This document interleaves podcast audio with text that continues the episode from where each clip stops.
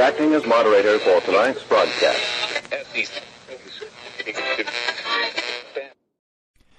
I'm your moderator, Chris Paul. Let's be reasonable. It's Tuesday, January 11th, 2022, the 356th day of dystopia. Truth is the most convincing story that maps onto reality, and that's why the central narrative is falling apart. Fewer people are convinced by the story each day as they begin to see the central narrative for the fiction that it is. The time for allowing them to make us feel like strangers in our own country is over. We are Americans.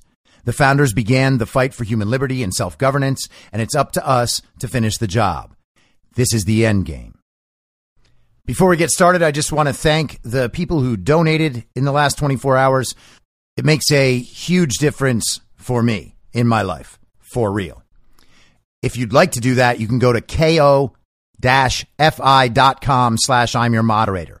ko-fi.com slash I'm your moderator. And to stay current with what I'm reading and thinking, you can follow the podcast info stream on the Telegram Messenger app at t.me slash I'm your moderator. So last week, when I introduced the new version of the show, The End Game, I talked about how we were reaching the end point of the central narrative. People do not trust them. They do not respect them. They do not believe that the purveyors of the central narrative are telling the truth at all anymore. And these hacks and clowns and propagandists have begun to realize it. And here's what I mean. This is a segment from CNN a couple of days ago with Brian Stelter and this useless tool named Oliver Darcy, who's very special on Twitter. Just 100% state media propagandist all the time. It's Shameful, honestly. But let's hear him tell you how it is now. In the Reliable Sources newsletter, here's a here's a big, overly broad question for you. Okay, is the media at this point out of touch with the public about COVID?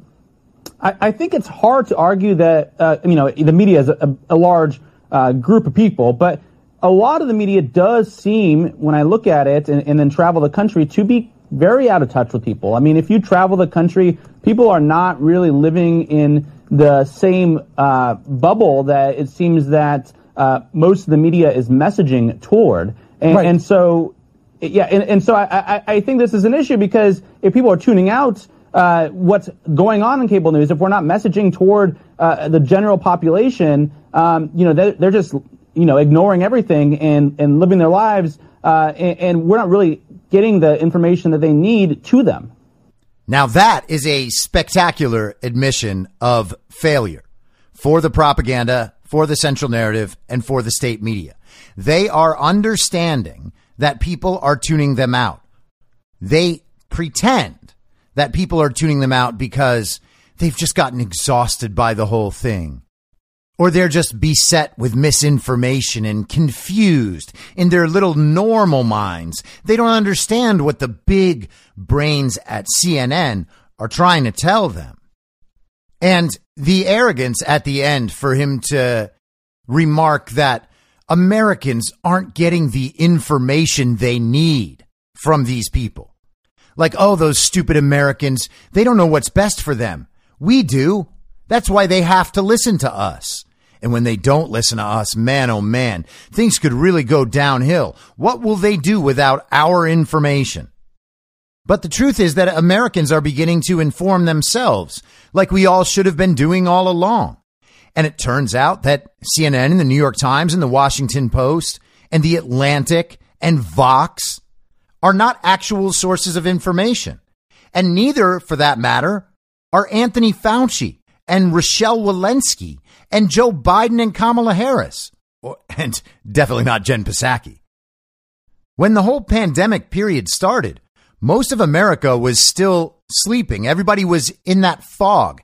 We all figured, and myself included, by the way, figured that the central narrative had to at least be mostly right. It had to at least be mostly connected to reality. And if you simply listened to what was being said on quote unquote both sides, right? Like Fox News and MSNBC or Democrats and Republicans. If we listened to those two things and we picked out the points where they would meet, we could at least have some understanding of what was really going on. But the truth is, those aren't two sides. We're not in that paradigm anymore. It's either you accept the central narrative or you reject the central narrative. The central narrative is not connected to reality. I've said this a bunch of times, but Fox and MSNBC are not telling you two different stories. They're not even really two different sides. They're just versions of the central narrative that are meant to appeal to certain demographics. People have different opinions. People have different ways they were raised. People are in different environments. So information doesn't hit them the same way because they have different experiences. So what does the state media propaganda do? Well, they give you multiple versions of the central narrative so that they can appeal to different groups of people. Their only true concern is to make sure that the public stays addicted to the central narrative, that they don't look outside the central narrative for information and opinion. Because once they start doing that, they leave the central narrative behind completely as any rational person would. Because the central narrative does not map onto reality and is not convincing. Therefore, it is not any version of the truth. It is only a fiction.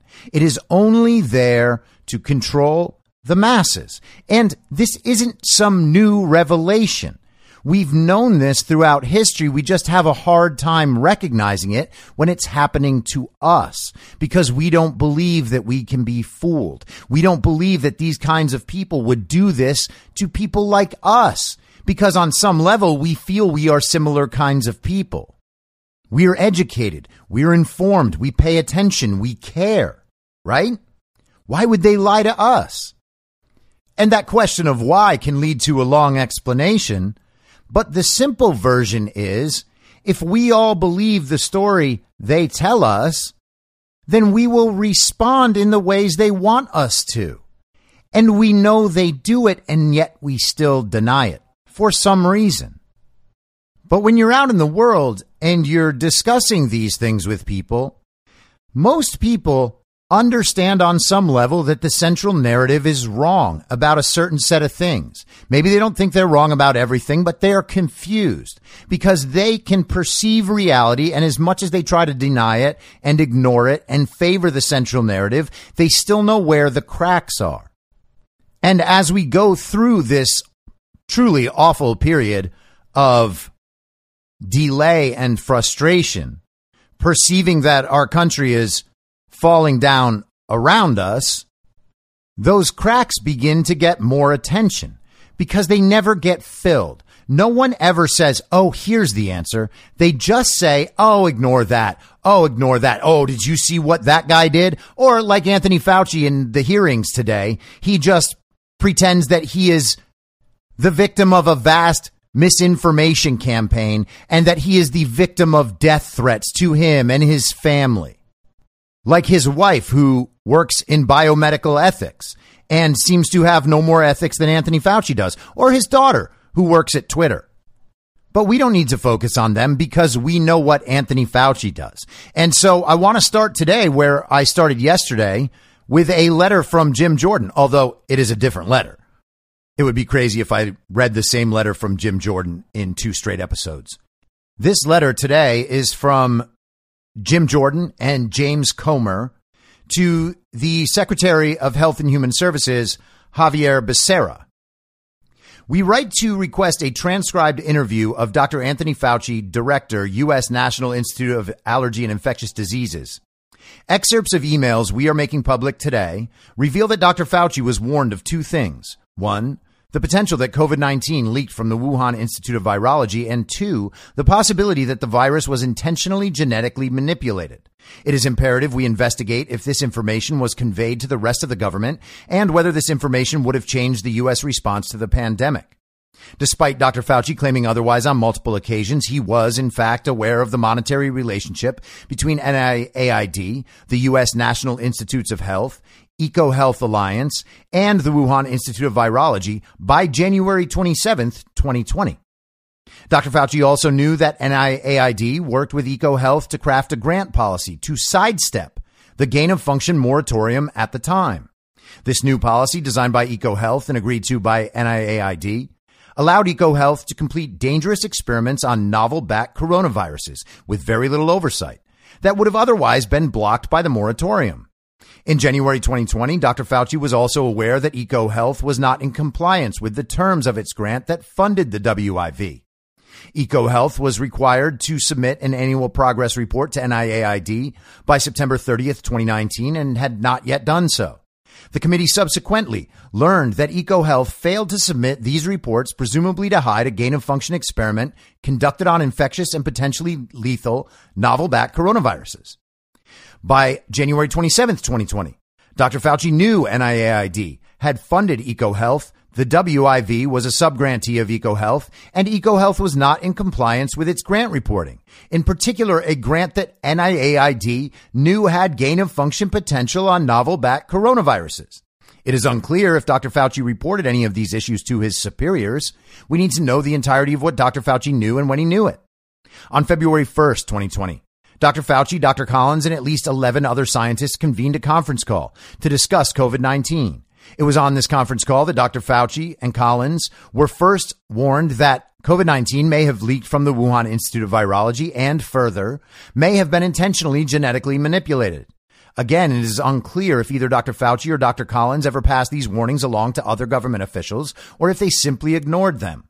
Only three days later, on February 4th, 2020, four participants of the conference call authored a paper entitled The Proximal Origin of SARS CoV 2 and sent a draft to Drs. Fauci and Collins. Prior to the final publication in Nature Medicine, the paper was sent to Dr. Fauci for editing and approval. It is unclear what, if any, new evidence was presented or if the underlying science changed in that short period of time. But after speaking with Drs. Fauci and Collins, the authors abandoned their belief that COVID 19 was the result of a laboratory leak. It is also unclear if Dr. Fauci or Collins edited the paper prior to publication. On April 16th, 2020, more than two months after the original conference call, Dr. Collins emailed Dr. Fauci expressing dismay that the Nature Medicine article, which they saw prior to publication and were given the opportunity to edit, did not squash the lab leak hypothesis and asks if the NIH can do more to put down the lab leak hypothesis. And put down is in quotes. That's a direct quote from the email. The next day, after Dr. Collins explicitly asked for more public pressure, Dr. Fauci cited the Nature Medicine paper from the White House podium, likely in an effort to further stifle the hypothesis COVID 19 leaked from the Wuhan Institute of Virology. Rather than be transparent with the committee, NHS and NIH continue to hide, obfuscate, and shield the truth. By continuing to refuse to cooperate with our request, your agencies are choosing to hide information that will help inform the origins of the ongoing pandemic, prevent future pandemics, respond to future pandemics, inform the United States' current national security posture, and restore confidence in our public health experts. HHS and NIH's continued obstruction is likely to cause irreparable harm to the credibility of these agencies. The emails released today raise significant questions, including but not limited to one, did Doctors Fauci or Collins warn anyone at the White House about the potential COVID 19 originated in a lab and could be intentionally genetically manipulated? Two, if these concerns were not shared, why was the decision to keep them quiet made? Three, what new evidence, if any, came to light about COVID 19 between February 1st, 2020 and February 4th, 2020 to alter the belief it originated in a lab? Four, did Doctors Fauci or Collins edit the Nature Medicine paper entitled The Proximal Origin of SARS CoV 2? Five, would having this knowledge earlier have benefited either vaccine or treatment development? Six, by February 1st, 2020, were Doctors Fauci or Collins aware of the State Department's warnings about Wuhan Institute of Virology safety? Seven, would this warning have changed the early response to the COVID 19 pandemic? These questions are vital to understanding this and future pandemic responses. Unfortunately, thus far, HHS and its subordinate agency have hidden behind redactions to shield these emails from public scrutiny. We call on you to immediately lift these redactions and produce the email communications to Congress. Further, considering the import of the above questions, we request Anthony Fauci be made immediately available to sit for a transcribed interview. Please respond by January 18th, 2022 to confirm. And a lot of people at this point in time have the reaction to the origin question. They think that it, in some sense, doesn't matter, right? It's here now. So it doesn't really matter whether it came from a bat or it came from the lab. That's just all in the past. We're just going to have to trust the science and move forward. But it does matter where the virus actually came from, and it does matter that these people knew where it came from. We don't need to pretend that its source is somehow in doubt. We don't need to give equal weight to the magical bat theory that somehow some Chinese peasant ate some bat soup in the wet market and suddenly coronavirus. No, they've known the entire time. And Anthony Fauci has known the entire time. And we'll get to some of the hearing later where you can hear him avoid the question directly. But if we had known that the virus was developed in a lab, a bioweapons facility, by the way, in coordination with the People's Liberation Army that serves at the pleasure of the Chinese Communist Party. That is exactly who did that research. And we should not forget that that's how the research was done. But if that were the case, we could have had the exact provenance of the virus. And you would imagine that scientists would be better served by having that information than the computer modeled genome sequencing of the virus that was given to us by China. And we just took that at face value and began to respond accordingly while pretending that it came from a bat. You see, if they were actually interested in the public health and preserving the public health and protecting people around the world and protecting economies from what they have done with the story of this pandemic, well, they would at least want to be starting with the right information from the very beginning. But that right information in reality would make them all look like they have created the virus, because in fact they have created the virus. And whether it was a lab leak or it was released intentionally, we have their communications from back then that make it very clear that they were all aware that the virus had likely come from the Wuhan Institute of Virology that Anthony Fauci and Dr. Collins were funding through the NIH and the NIAID using a pass through called EcoHealth Alliance run by Peter Daszak. And here we are two years later, literally to the day, two years later. Two years ago today, the publication Science put out an article with the headline Chinese researchers reveal draft, draft genome of virus implicated in Wuhan pneumonia outbreak. And it has a big, lovely picture of Wuhan with a very ancient oriental looking building. And the caption of the picture is a seafood market in Wuhan, China has been considered the likely source of an outbreak of a novel virus, but it may have first infected people elsewhere. You got that? They don't know anything, but at least they got the sequence. And so there's been plenty of work done on the origin of the virus in the last two years. And all of that work points toward a lab origin, and so does the record of communications. But yet Anthony Fauci will still go out and say, well, we don't know. It could have been a bat. It could have been the lab, but we don't think that's likely. And somehow, as a society, we accept the answer of, I don't know, from our experts whenever it suits them. That's how they avoid giving the real answer. Well, they're not lying. They said they don't know. But that actually is a lie because they do know. And we're going to get some great examples of that later. But as I said on yesterday's show, keep an eye out for what Project Veritas was going to be dropping in the evening. And it was a little later than expected, but they did bring it. And this is from Project Veritas last night. Military documents about gain of function contradict Fauci testimony under oath. Right? I'm just going to read the article here and then I'm going to bring you some analysis from the great technofog. Project Veritas has obtained startling, never before seen documents regarding the origins of COVID 19, gain of function research, vaccines, potential treatments which have been suppressed, and the government's effort to conceal all of this. The documents in question stem from a report at the Defense Advanced Research Projects Agency, better known as DARPA, which were hidden in a top secret shared drive. DARPA is an agency under the U.S. Department of Defense in charge of facilitating research in technology with potential military applications. All right? DARPA is accountable to the Pentagon. Project Veritas has obtained a separate report to the Inspector General of the Department of Defense written by U.S. Marine Corps Major Joseph Murphy, a former DARPA fellow. The report states that EcoHealth Alliance approached DARPA in March 2018 seeking funding to conduct gain of function research of bat borne coronaviruses. The proposal, named Project Defuse, was rejected by DARPA over safety concerns and the notion that it violates the basis gain of function research moratorium. According to the documents, NIAID, under the direction of Dr. Fauci, went ahead with the research in Wuhan, China, and at several sites across the U.S. Dr. Fauci has repeatedly maintained under oath that the NIH and NIAID have not been involved in gain of function research with the EcoHealth Alliance program.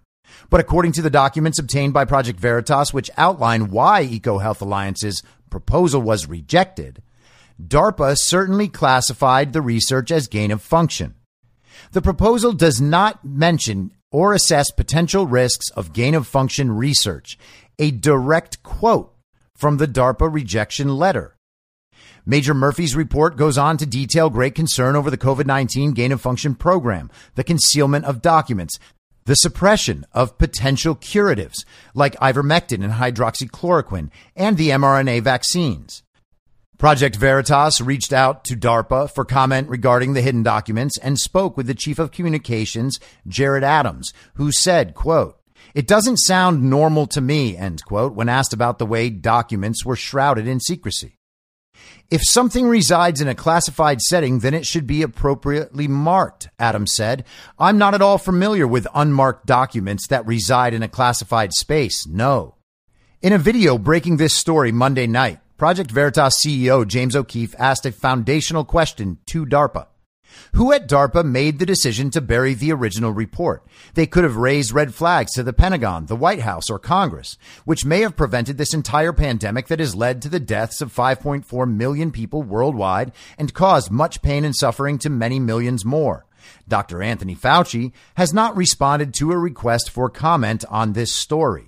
And here is the rejection letter for Project Defuse. The Defuse proposed project by EHA was rejected by DARPA, although, quote, if funding became available, end quote, certain components of particular interest could have gone ahead, subject to a clear contractual dual use research of concern risk mitigation plan that, quote, includes a responsible communications plan. Dual use, by the way, means that it has a military function. The Biological Technologies Office of DARPA reviewed the EcoHealth Alliance diffuse proposal and the evaluation reports and decided it was selectable. In doing so, two out of three reviewers considered the aim of preempting, quote, zoonotic spillover through reduction of viral shedding in the bat caves, end quote, as of interest to DARPA. These reviewers assessed the EHA and collaborators team and concluded that they have plenty of prior experience they have access to Yunnan caves where bats are infected with SARS viruses. They have carried out past surveillance work. They have developed geo based risk maps of zoonotic hotspots. Their proposed experimental work is logical and can validate molecular and evolutionary models. Their proposed preemption approaches can be rapidly validated using bat and batonized mouse models. However, the Biological Technologies Office did not recommend it be funded at that time because significant weaknesses were identified. The proposal was considered to potentially involve gain of function, dual use research because they proposed to synthesize spike glycoproteins which bind to human cell receptors and insert them into SARS R CoV backbones to assess whether they can cause SARS like diseases. However, the proposal does not mention or assess potential risks of gain of function research.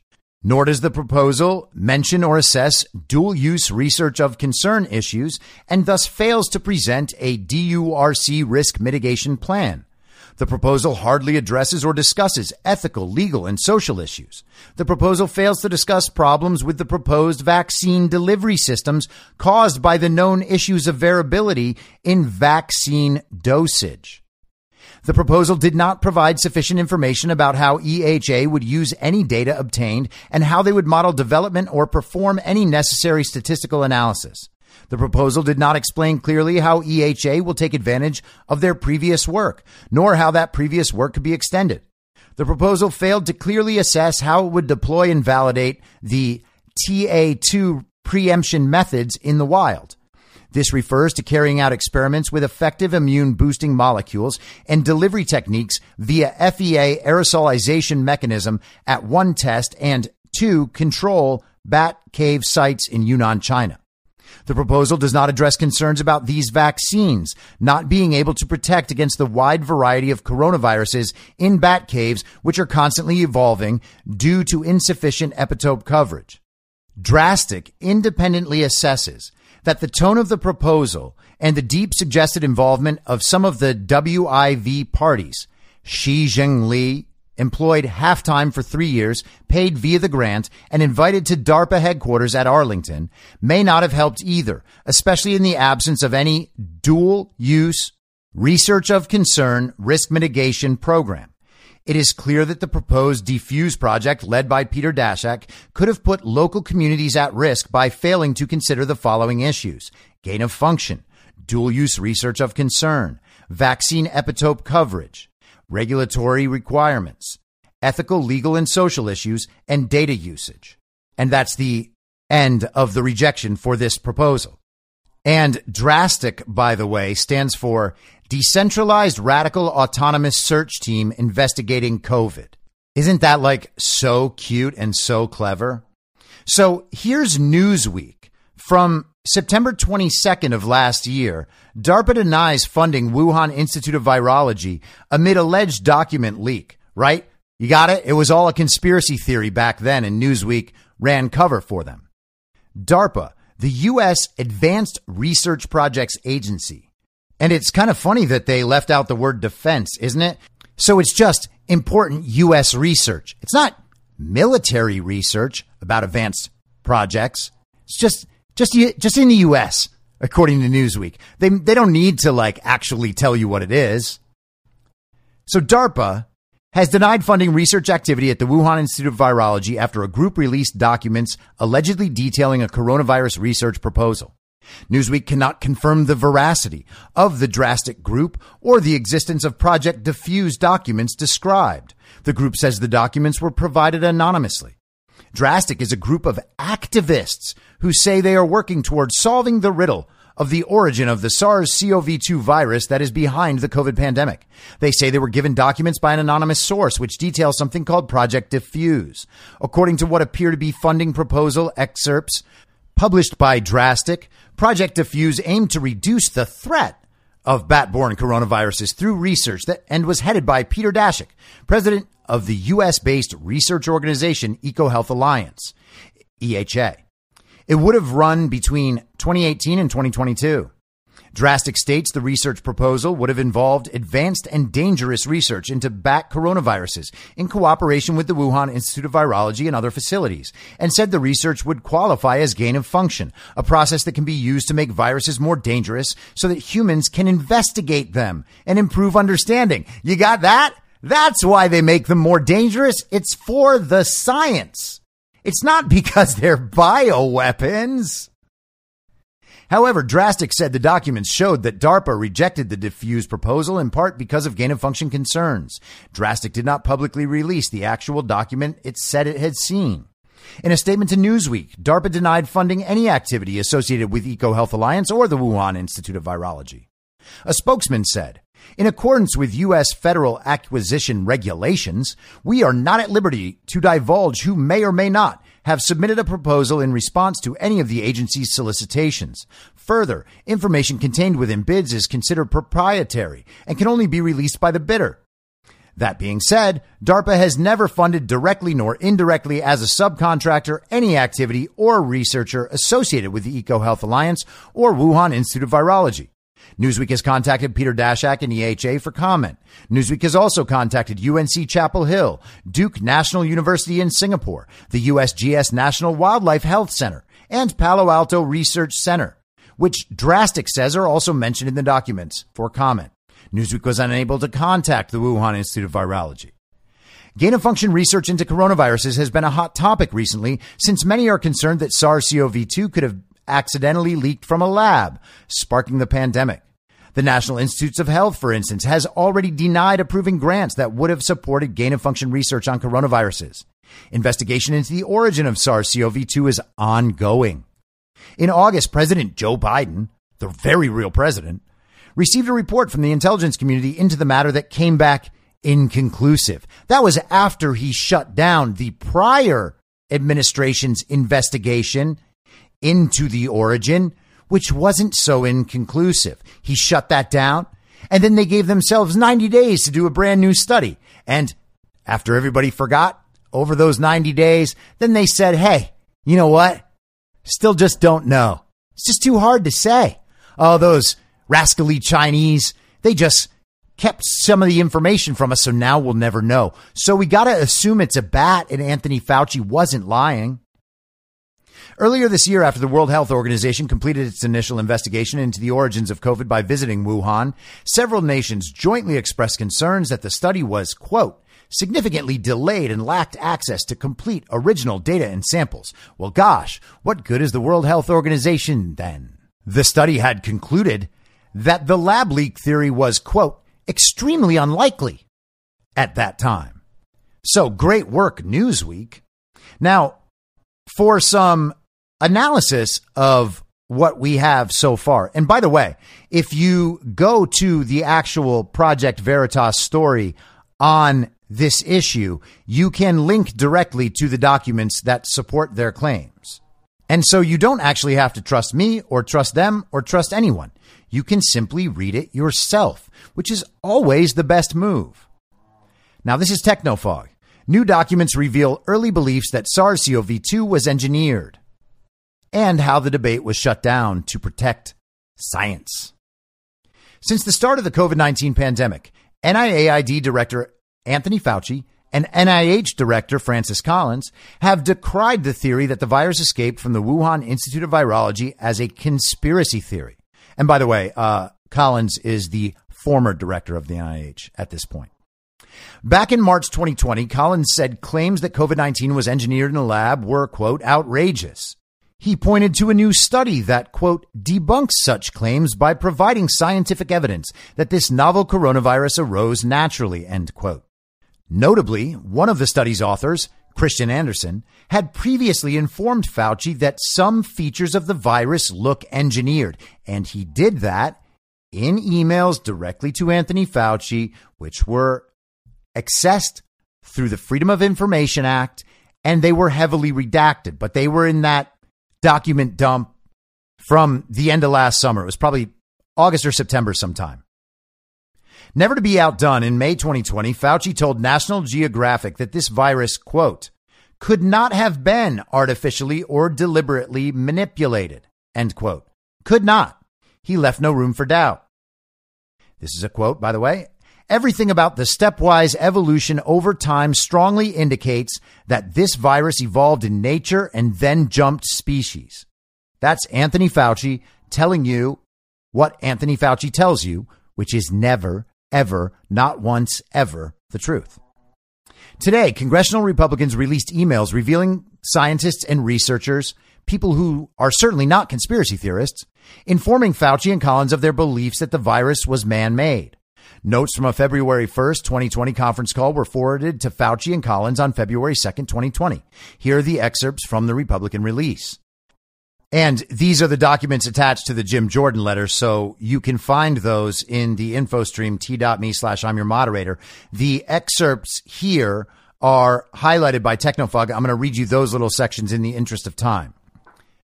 This is from Mike Farzan, discoverer of the SARS receptor. Item number three on this list. He is bothered by the furin site and has a hard time explaining that as an event outside the lab, though there are possible ways in nature, but highly unlikely. Okay? So that is an aspect of the virus, what they call the furin cleavage site. They're saying it's hard to explain how this could have happened in nature. It is almost definitely because of lab manipulation. It is highly unlikely, in his words, that it evolved in nature. Jumping down.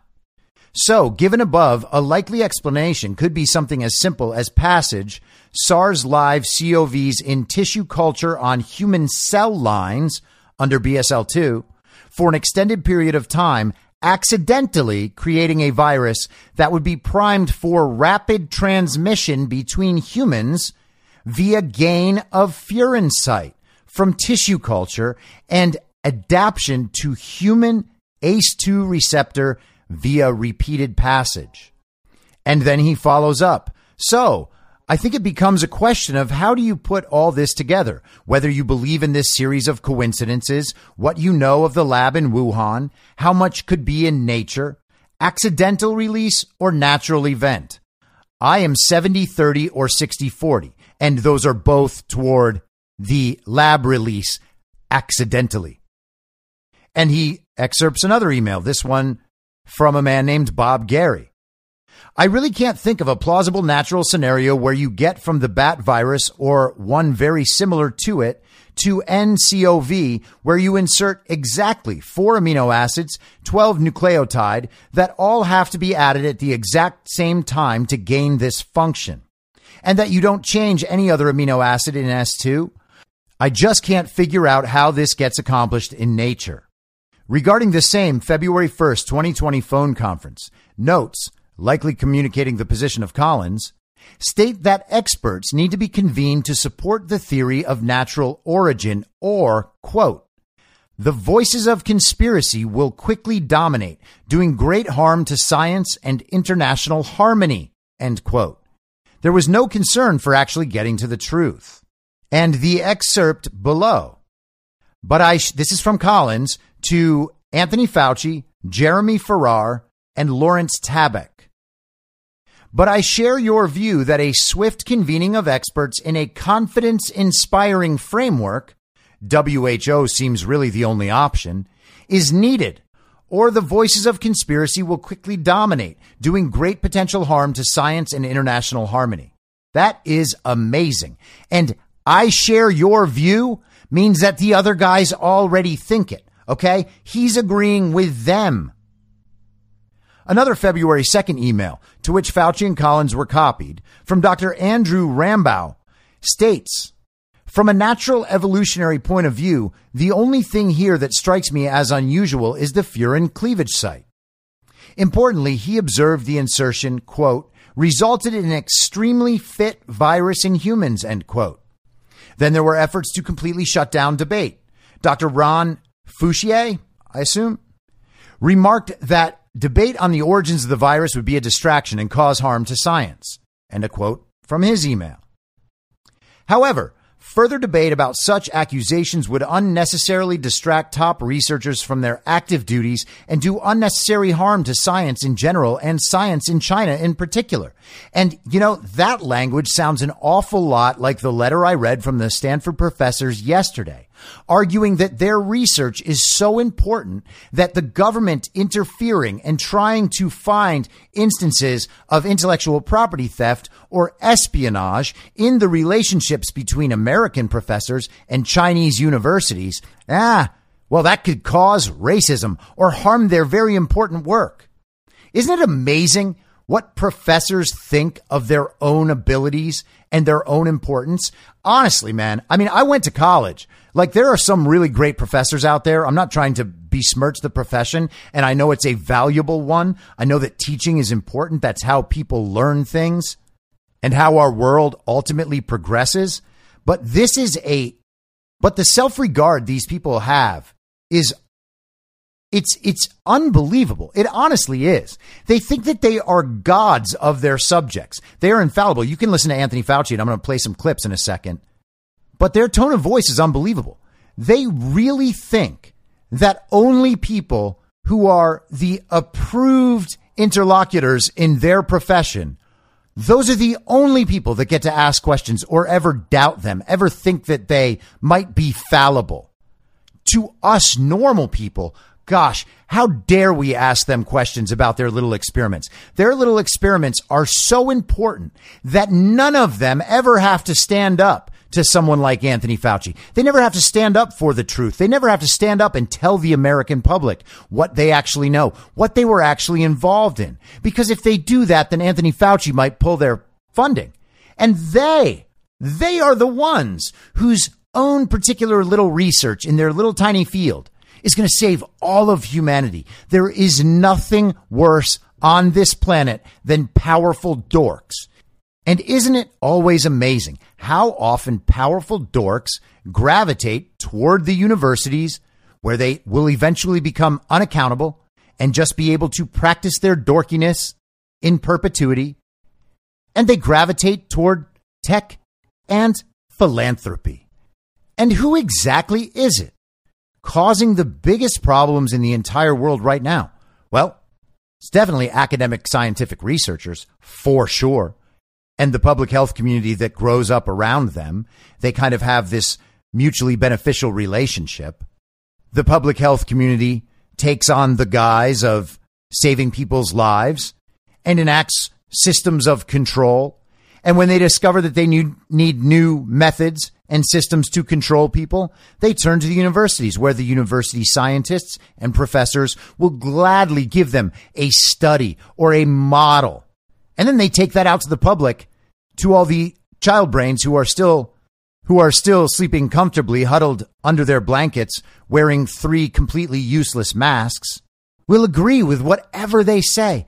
Oh, the experts. Oh, we got the new science from the oracle. It's come down from the mountain. It's all chiseled into stone tablets. This is the science. I have it now. This is why I need to stay home and mask up. Idiots. But I digress. Back to Technofog. And then in April 2020, we see Collins again asking government officials at NIH to put down the very destructive conspiracy that the virus was engineered. This is an email from Collins to Fauci, Tabak, Cliff Lane, and Mr. John Burklow. Not a doctor. They had to make that clear. Wondering if there is something NIH can do to help put down this very destructive conspiracy with what seems to be growing momentum. I hoped the Nature Medicine article on the genomic sequence of SARS CoV 2 would settle this, but probably didn't get much visibility. Anything more we can do? Ask the National Academy to weigh in? Fauci was less worried, commenting that this was a, quote, shiny object that will go away in time, end quote. Perhaps he was confident in the pressure the U.S. government was putting on social media companies to shut down the man made origins debate.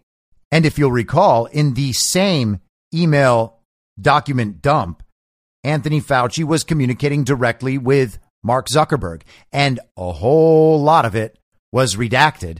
But Mark Zuckerberg was asking Anthony Fauci if there was anything he could do to help the public understand the very important information that we need. Of course, Fauci was wrong on that. The debate over the origins of the virus will never go away, even if Fauci's friends at the Wuhan lab have made sure to destroy the evidence of its origins. And last night, Brian Cates was going through the military documents in the Project Veritas release and found some real gems. And so I'm going to go through a few of those with you. This first one is an excerpt from the documents. DARPA rejected the proposal because the work was too close to violating the gain of function moratorium, despite what Peter Daszak says in the proposal that the work would not. As is known, Dr. Fauci with NIAID did not reject the proposal. The work took place at the Wuhan Institute of Virology and at several sites in the U.S. identified in detail in the proposal. And Kate's comments, they did this gain of function research on bat coronaviruses, not only at the Wuhan Institute of Virology in Wuhan, China. Where else does it say gain of function research was done on bat coronaviruses? Inside the United States. And then he notes as a sidebar, like I mentioned yesterday, that one of the possibilities would be at Harvard, where we know that Charles Lieber was just convicted of working with the Chinese Communist Party. He goes on, another clip from Major Joseph Murphy's release. A technological challenge as difficult as inoculating bats in China would be tried at DARPA first. The massive Manhattan Project level of information suppression executed by the government and the Trusted News Initiative indicates that it would be covered up if something bad happened. The lab leak hypothesis and squabbling between Senator Rand Paul and Dr. Fauci indicated that the cover up was more localized. Further, an actual cover up would be more disciplined with its paperwork. So I presumed that unclassified files would be concealed on a higher network and found them where I expected them to be. I understood what they were and their content, pushed the files off site, and compiled this report. Another clip from the major. SARS CoV 2 is an American created recombinant bat vaccine, or its precursor virus. It was created by an EcoHealth Alliance program at the Wuhan Institute of Virology, as suggested by the reporting surrounding the lab leak hypothesis. The details of this program have been concealed since the pandemic began. These details can be found in the EcoHealth Alliance proposal response to the DARPA Preempt program broad agency announcement dated March 2018, a document not yet publicly disclosed. And here's more. The EcoHealth Alliance response to the preempt BAA is placed along with other proposal documents in the preempt folder on the DARPA Biological Technologies Office JWICS top secret share drive. And he gives the address.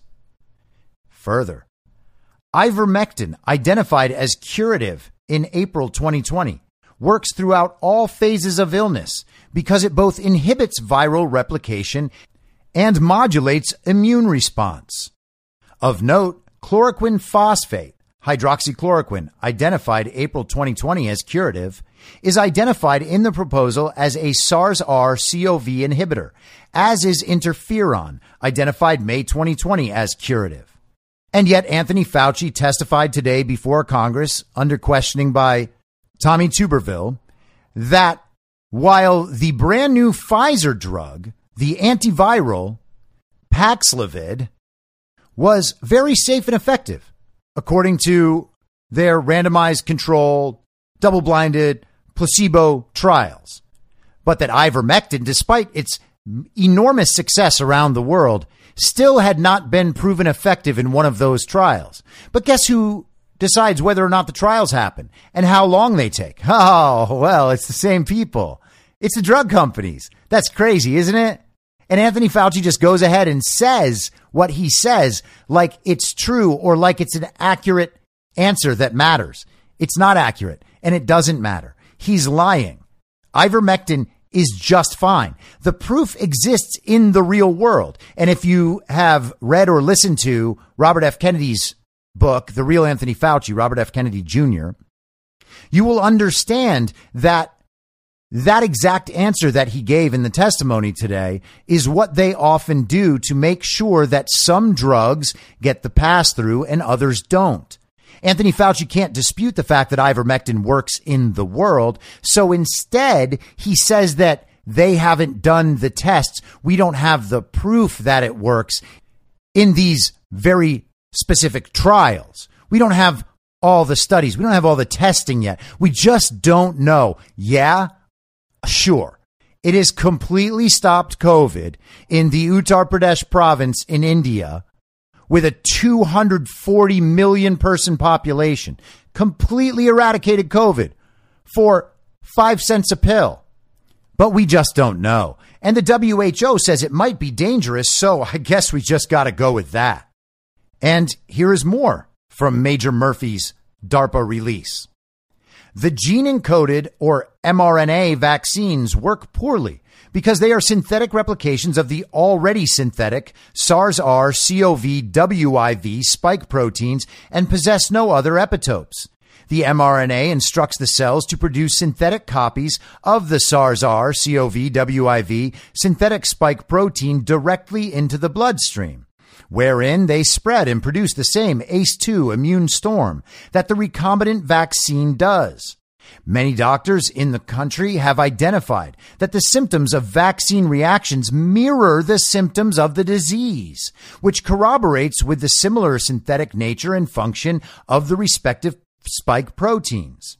The vaccine recipient has no defense against the bloodstream entry, but their nose protects them from the recombinant spike protein quasi species during natural infection, better termed as aerosolized inoculation. And I hope you recall the study we discussed a few weeks ago from The Lancet. In Europe, they discovered with a massive sample size that the symptoms of an early coronavirus infection could not be distinguished from vaccine reactions. So, this is exactly what that study had found. So, we have a synthetic vaccine introducing a synthetic spike protein into your bloodstream, but it's very safe and effective. Right? Right? And here's another screenshot highlighted in the Project Veritas video. SARS CoV 2, hereafter referred to as SARS R CoV WIV, and the WIV is obviously Wuhan Institute of Virology, is a synthetic spike protein chimera engineered to attach to human ACE2 receptors and inserted into a recombinant bat SARS R CoV backbone. It is likely a live vaccine not yet engineered to a more attenuated state that the program sought to create with its final version. It leaked and spread rapidly because it was aerosolized so it could efficiently infect bats in caves, but it was not ready to infect bats yet, which is why it does not appear to infect bats. The reason the disease is so confusing is because it is less a virus than it is engineered spike proteins hitchhiking a ride on a SARS-R CoV quasi-species swarm. The closer it is to the final live attenuated vaccine form, the more likely that it has been de-attenuating since initial escape in August 2019. Oh, 2019, August 2019. Well, we've never heard about a date like that.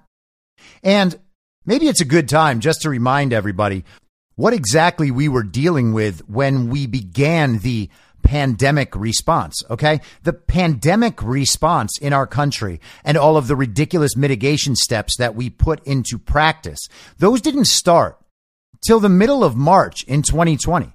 There were no masks until I think sometime around the middle of May. We didn't lock down until April.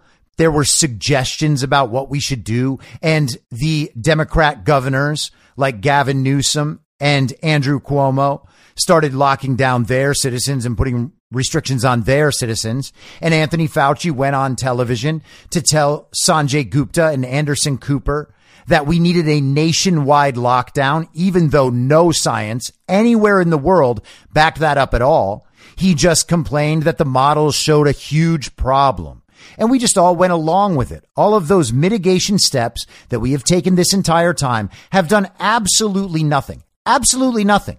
And we should have already understood that because it turns out that the cold hard truth is that the virus was in America spreading and replicating for four and a half months before we did anything. It was here in the fall of 2019, four and a half months not one lockdown, not one school closure, not one mask. We didn't destroy the hospitality industry. We weren't pretending that it was somehow okay to force people to inject themselves with an experimental gene therapy in violation of the Nuremberg Code. We weren't doing any of that. We were just going on about our lives. I was going, I was in LA. I was going to concerts and sporting events and house parties and bars. I was living my normal social life. And that's what it was. I mean, not everybody knows this who listens to the show because I don't talk about it a lot. But literally, my job in Los Angeles was to make social events happen. That's what I got paid to do for over 15 years, and I was very good at it. And in all that time, no one was scared of the cold. No one was keeping six feet of distance from other people. No one was telling you that you had to listen to them or that you might be killing someone's grandmother. None of that was happening. Back to Major Murphy.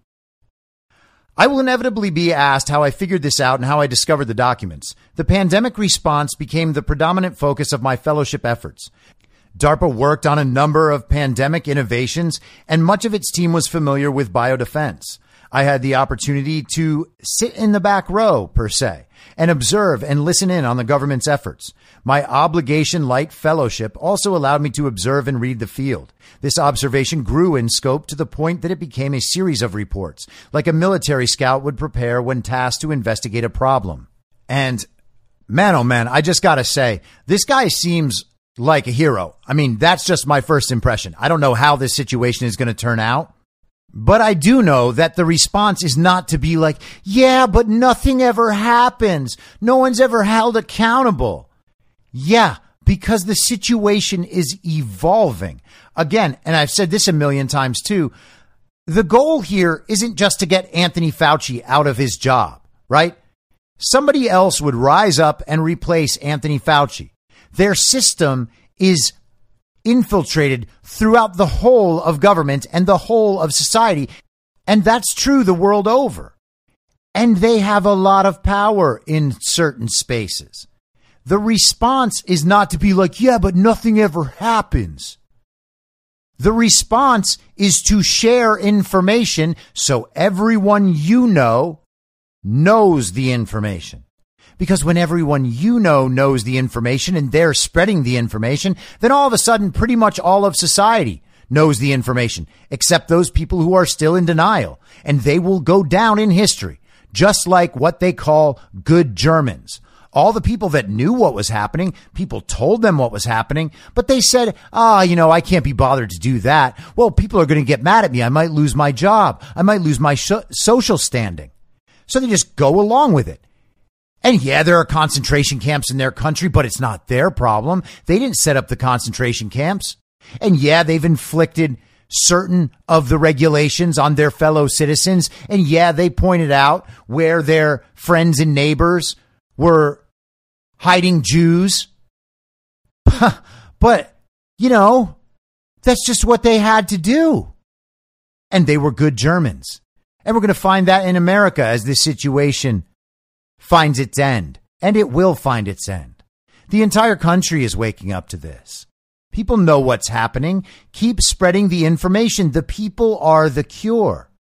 We have this situation to fix and we have election fraud to fix. And those things must happen because it's not good enough to say nothing ever happens. We are the solution. We have to make sure Everyone knows what has actually happened. There is no longer any hiding from this. Call me a conspiracy theorist all you want. Men, how do the people who said all that for the last two years look now? In their little circles, they're still very smart and responsible. Although they sure have gotten quiet, haven't they? They, they certainly don't have that air of confidence that they used to have. Because the truth is they don't know anything and they didn't know anything then. And then me, the conspiracy theorist. Oh, I've said something that we don't, we don't know that yet. There's no reason to believe that yet. Well, I mean, I'm right pretty much. Not all the time, of course. No one's right all the time. And I speculate a lot and say, Hey, I'm speculating. This might not come to pass. But in the totality of what this has been and how the story has progressed, people like me and you guys and the other people you listen to in this space, we've been right almost all the time about pretty much everything. And every single narrative has gone in our direction. While the propagandists on CNN are wrong over and over and over again, and their producers are exposed as pedophiles that they have no comment about. And Dr. Anthony Fauci has not made a single right decision the entire time. Now people are finding out that masks don't work and pretending that it's, oh, it's just because of Omicron. Omicron is different. But I've been communicating this to you guys for a long time. There's no reason to be scared or intimidated of these people. It doesn't matter what names they call you. You're right. They're wrong. They have a college degree. Ooh, wow. I bet they don't even know where the damn thing is. I sure as hell don't know where mine is. Where is my college degree? I have no idea. It's certainly not on my wall. But they have a little piece of paper in a frame that says, Ooh, you're so smart. You're so smart that you did something millions and millions and millions and millions of other people have done. That means absolutely nothing. In two years, two years, they have not once questioned whether or not the television is right about the two most important crises in American history. That is all you need to know about how smart those people are. Literally, you do not need to know one other thing. They see the most important situations in their entire lives. They are making decisions for their own permanent health and the health of their children. And they are making voting decisions on what might be best for the culture that their children will grow up in and they did not even question whether or not the TV was correct. And then they're like, "Oh, oh, he's angry. his tone is his tone is too angry for me. I require being talked to like an adult because I'm an adult." No, you're not an adult.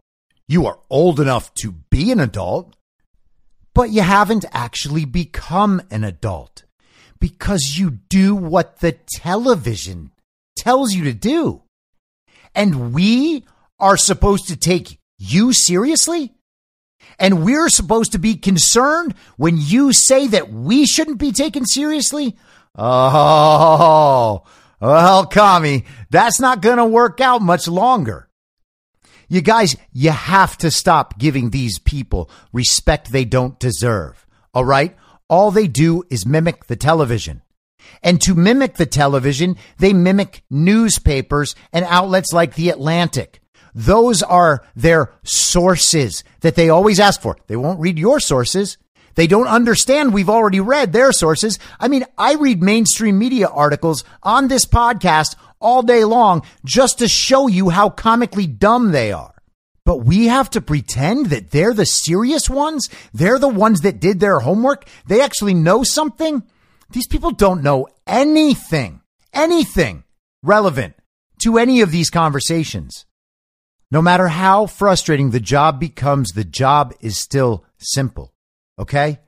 Maintain your faith in the good of humanity and in the awakening that is happening before our eyes and keep spreading the truth. That's all there is.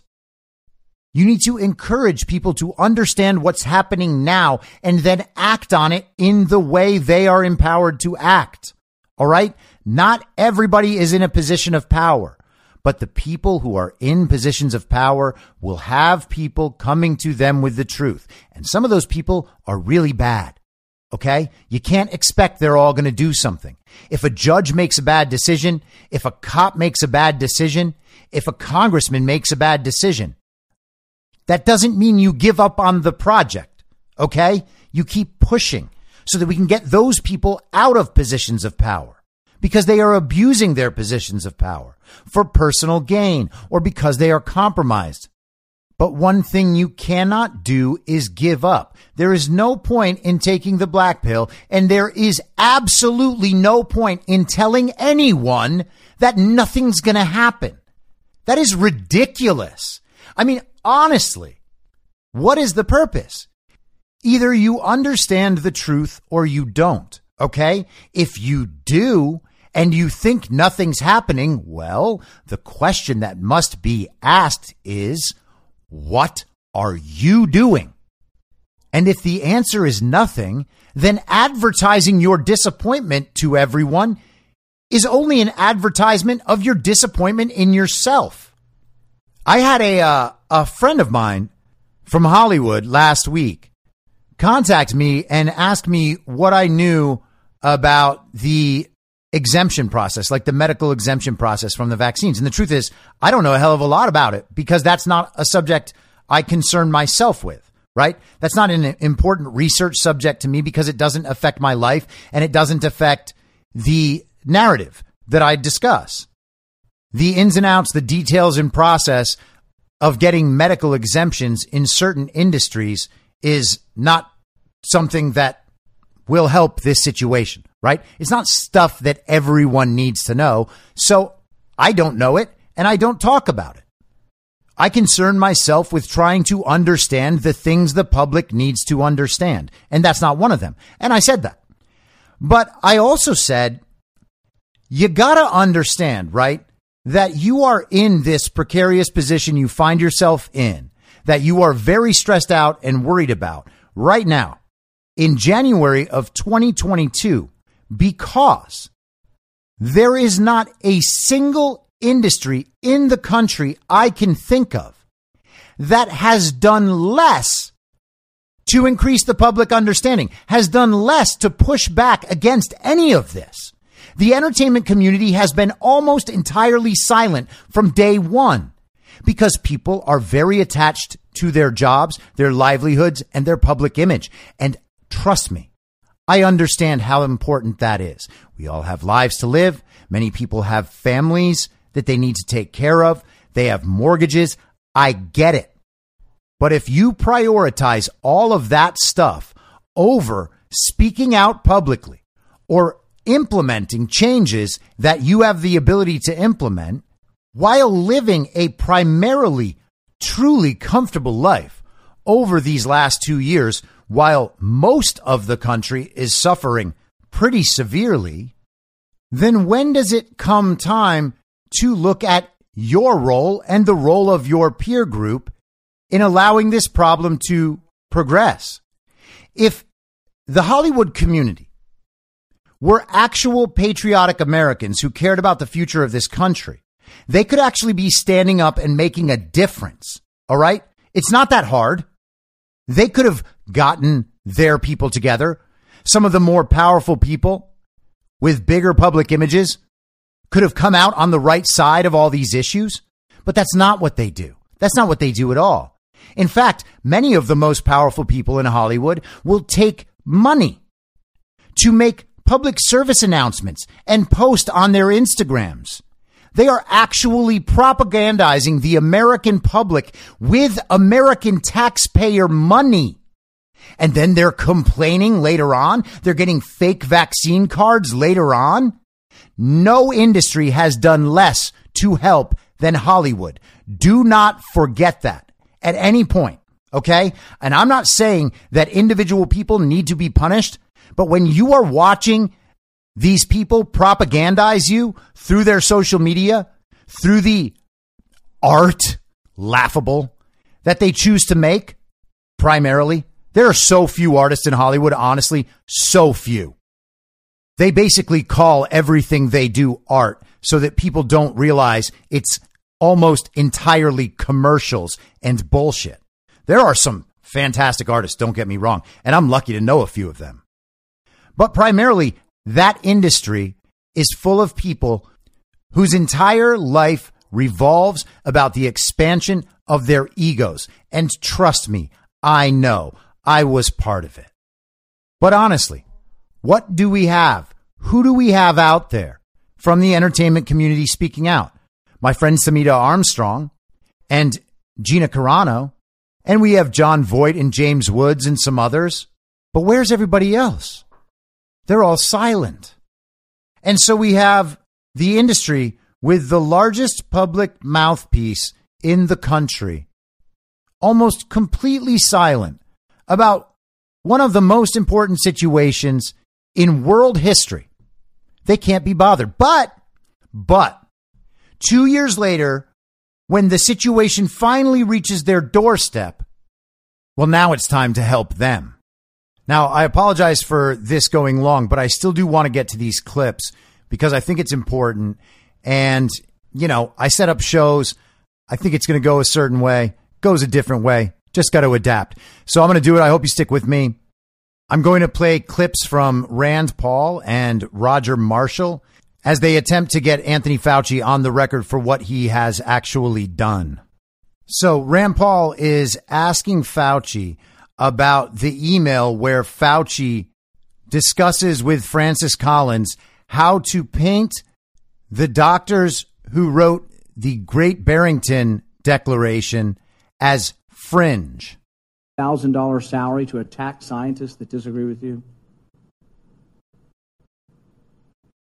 The, the email you're referring to was an email of Dr. Collins to me. If you look at the email, that you responded to and hurried up and said, "I can do it. I can do it. We got something in Wired no, magazine." no, no. I think in usual fashion, Senator, you are distorting everything about me. Did you First ever of all- object to Dr. Collins' characterization of them as fringe? Did you write back to Dr. Collins and say, "No, they're not fringe. They're esteemed scientists," and it would be beneath me. I did to not- do that. You responded to him that you would do it, and you immediately got an article You- in Wired, you- and you sent it back to him. and Said, "Hey, look, I've got him. I nailed him in Wired of all scientific That's not what publications." went on. You there did. you go again. That you just do the same thing every hearing. That was your response, and So- this wasn't so- this wasn't the only time.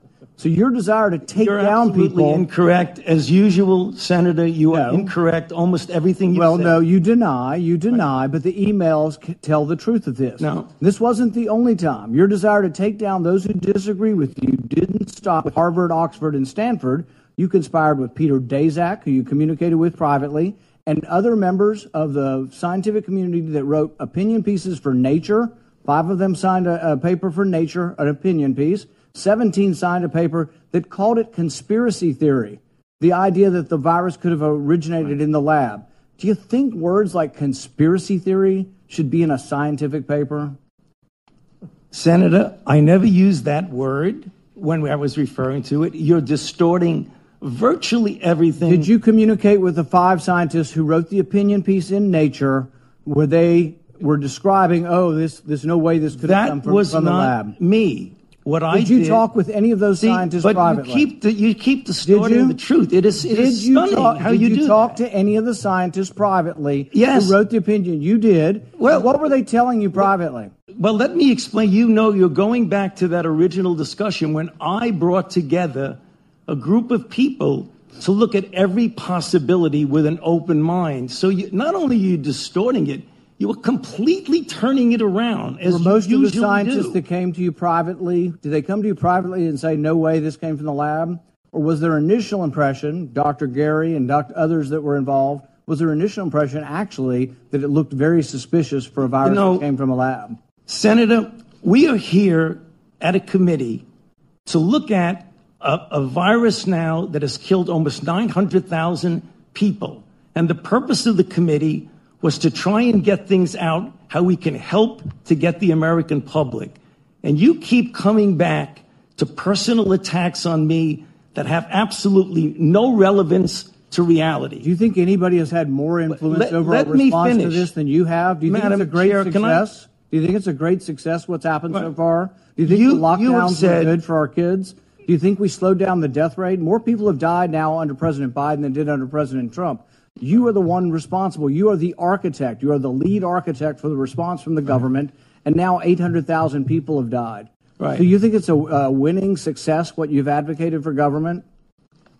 Senator, first of all, if you look at everything that I said, you accuse me of in a monolithic way telling people what they need to do. Everything that I've said has been in support of the CDC guidelines.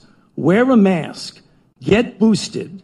And you've advocated vaccin- to make it coercive Take- and take a look through at force, and everything you've that I've advocated that said. it be done by mandate. Right. You've advocated that your infallible opinion be dictated by law. Right. So again, Madam Chair, I would like just a couple of minutes because this th- this happens all the time. And then Fauci goes on to explain how he's had death threats, and it's not really worth listening to, but the clips are all up in the info stream if you like.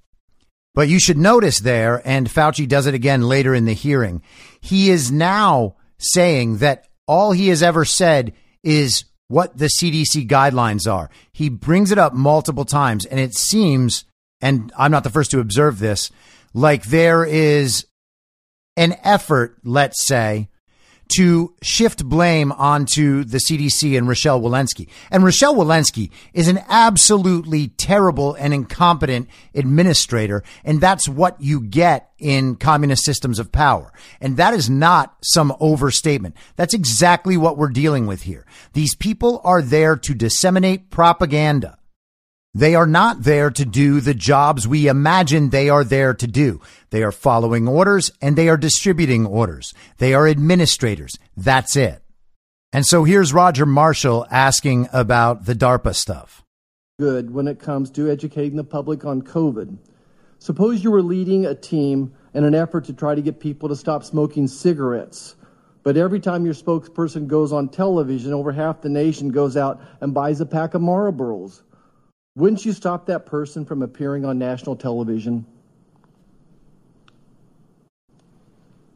Once again, Senator Marshall, I believe that's a real distortion of the reality. If you look at everything that I've said on TV, it is to validate, encourage, and get people to abide by the recommendations of the Centers for Disease Control and Prevention.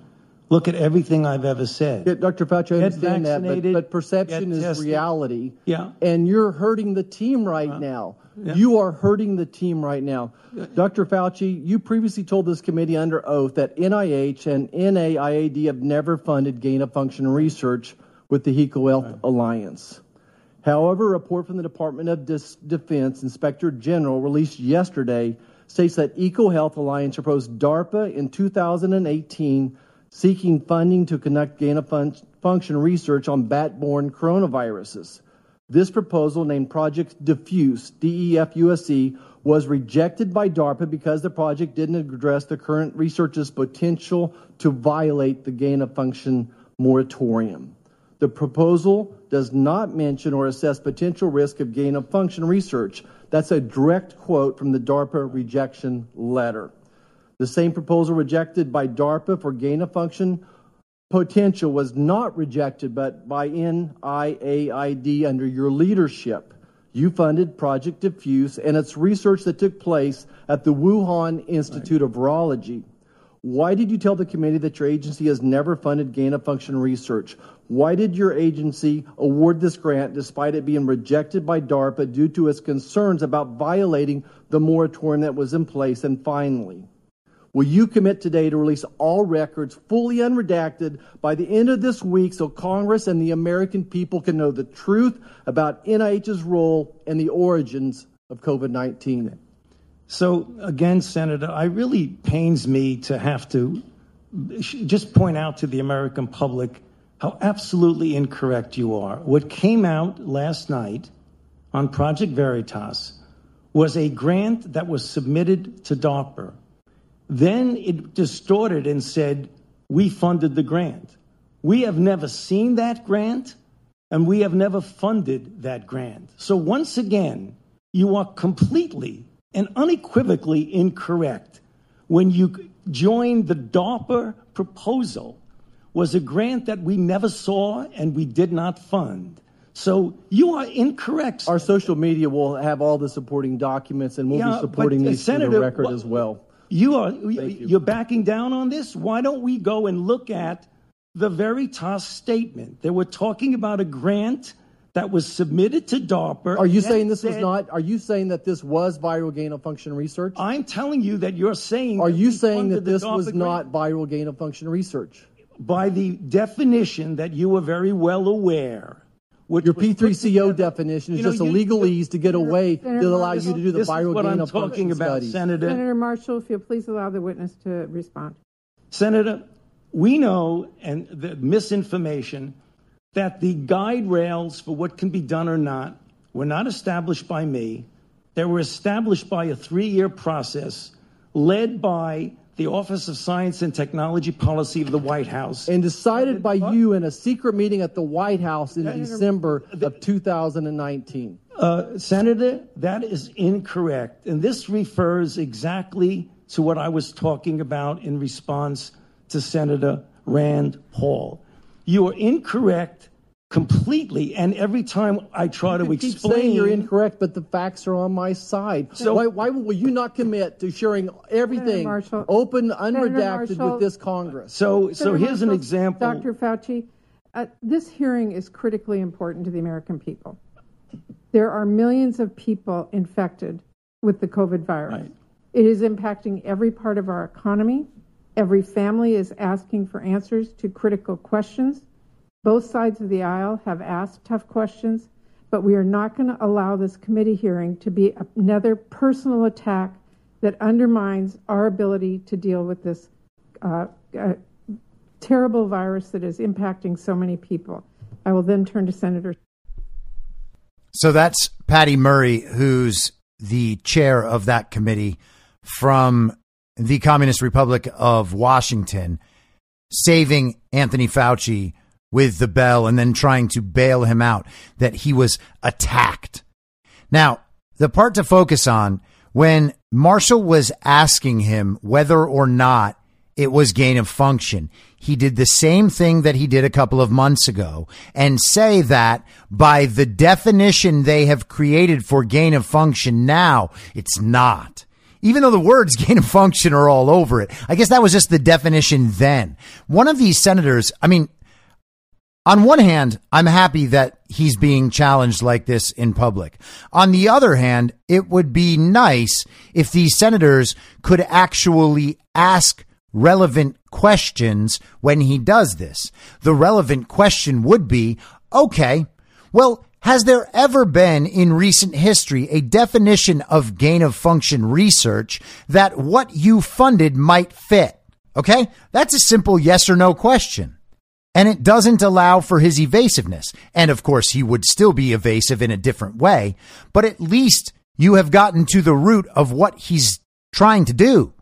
Saying correctly that his new definition is just legalese so he can escape accountability. That's all true, but it doesn't get the job done and it doesn't put him on record how he should be put on record. And Fauci always expects that he can just distract from the questions and be saved by the time or saved by the Democrats on the panel and, of course, Mitt Romney and Richard Burr, who are both just obviously shills for the big pharma companies. And Anthony Fauci has such a massive ego. He is such a narcissist that he thinks the American public is actually going to get on board with him pretending to be ultra offended by these questions. But the truth is out there, and the little Nazi doctor, Anthony Fauci, who actually is beginning to seem even worse than Joseph Mengele, his time is coming.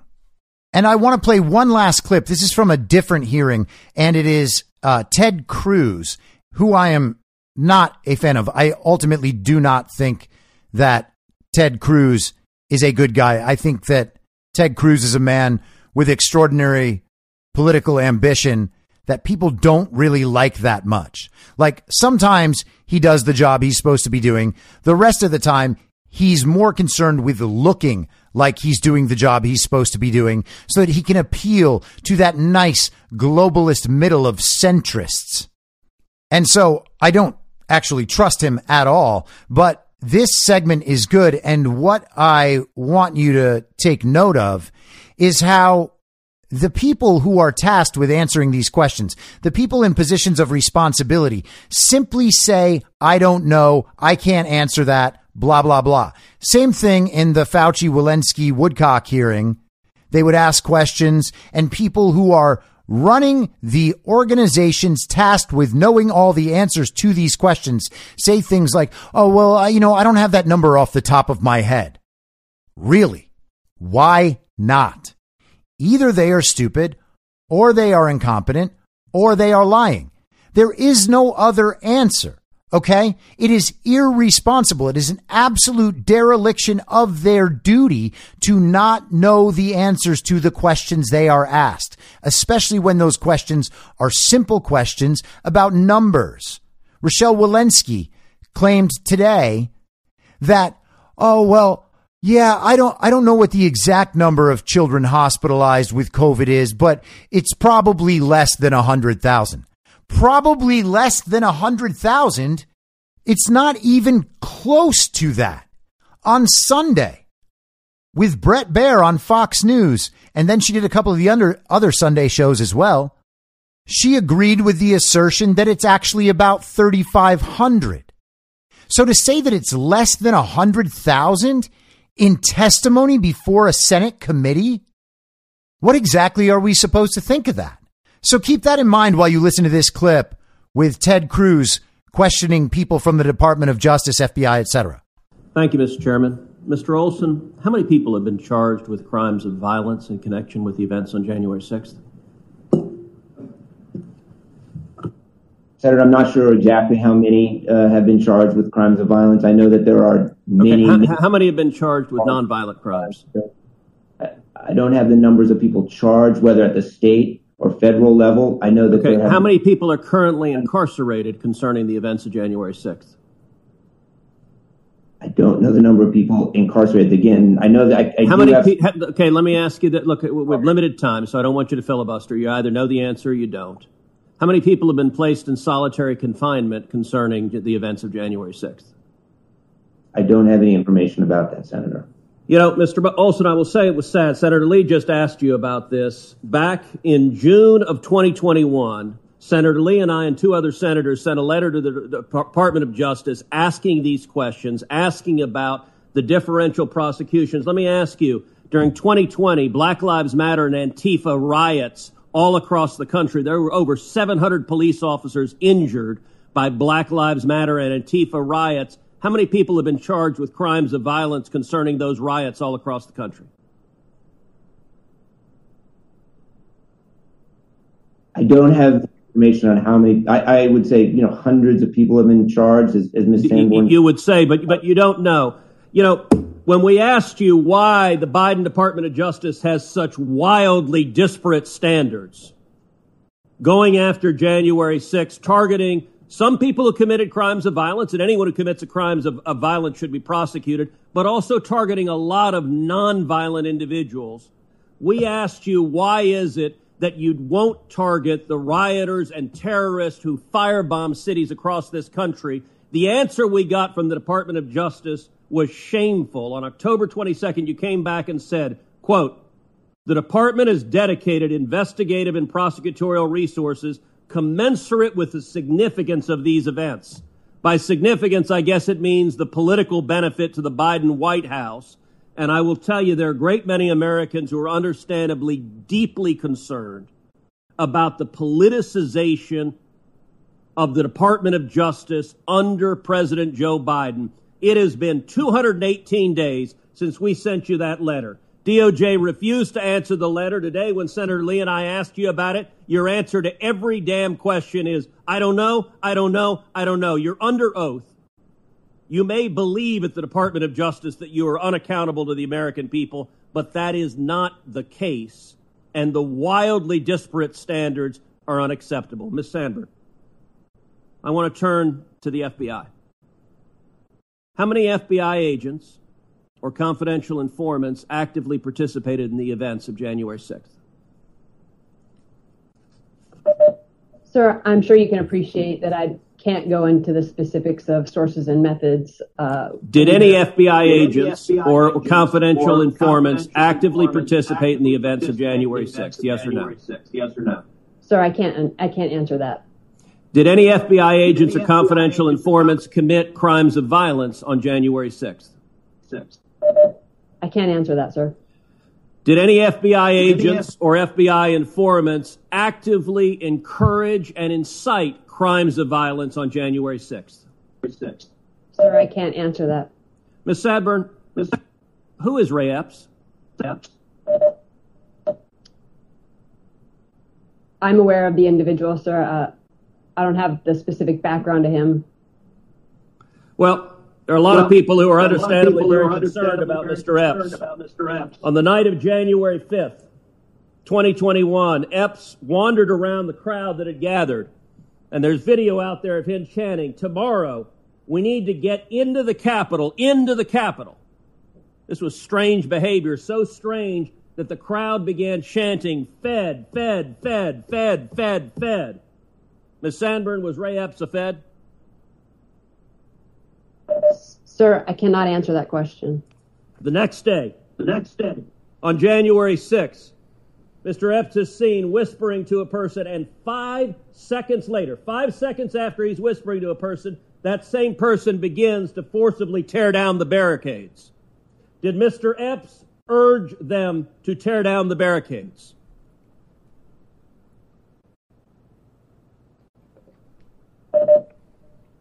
Sir, similar to the other answers, I cannot answer that.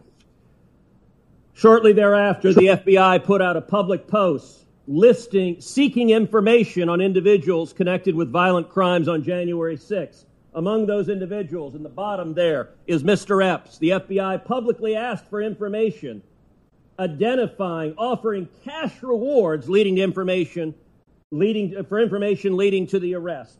This was posted, and then, sometime later, magically, Mr. Epps disappeared from the public posting. According to public records, Mr. Epps has not been charged with anything. No one's explained why a person videoed urging people to go to the Capitol, a person whose conduct was so suspect the crowd believed he was a Fed, would magically disappear from the list of people the FBI was looking at.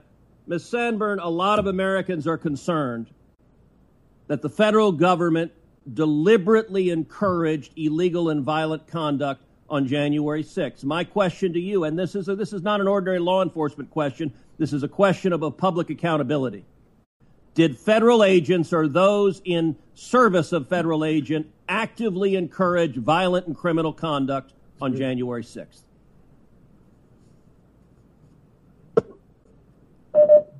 Not to my knowledge, sir.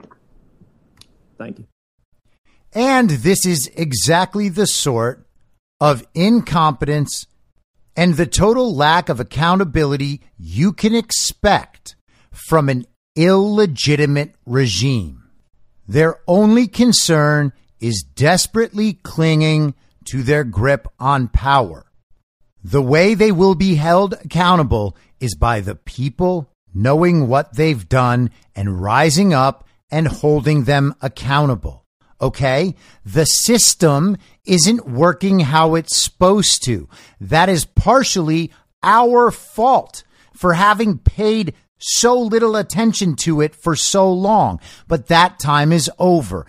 If you want to live in the country you believe you have lived in for most of your life and the country that your grandfathers fought for, then you need to stand up and take it back. And the way that happens on a massive scale is by everyone sharing the truth with everyone else and making it clear to them how important this actually is and what's riding on it. Because what's riding on it is everything, your entire future. So don't get disappointed that the job isn't done or that it doesn't feel like it's going your way. All of this, as difficult as it is, is still progress. Okay. That is what people like me are doing this for. All right. Go to the info stream, get the clips, share them. Go to Project Veritas, get the documents, read them, understand them, be able to talk about them, be able to tell people, oh, you know what? Actually, that's not a conspiracy. That's 100% true. And I know exactly how to show you it's true if you'll just take the time to look. Share the show. Honestly, nothing could help me do this more than everyone sharing the show with people who are beginning to wake up. All right. But the last thing that anyone should be doing is complaining that nothing's going to happen. It is up to us to make things happen.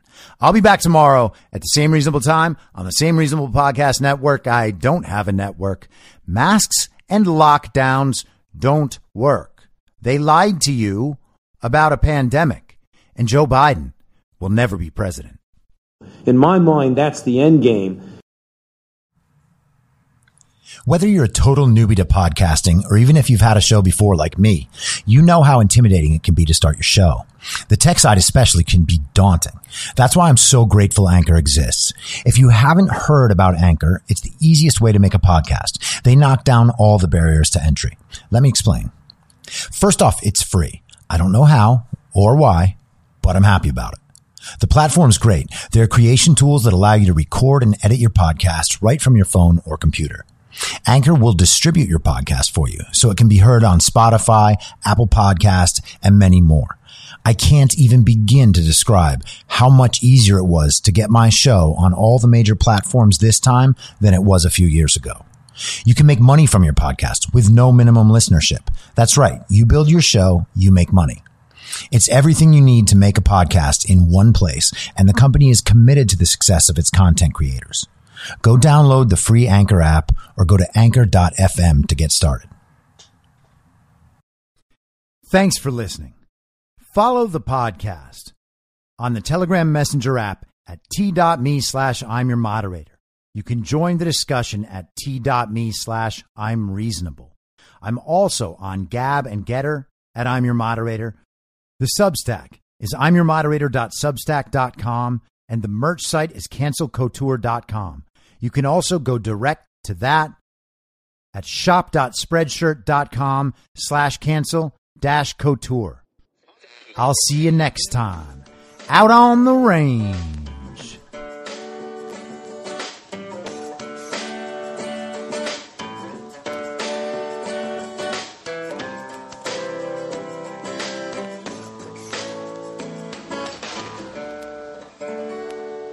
As moderator for tonight's broadcast.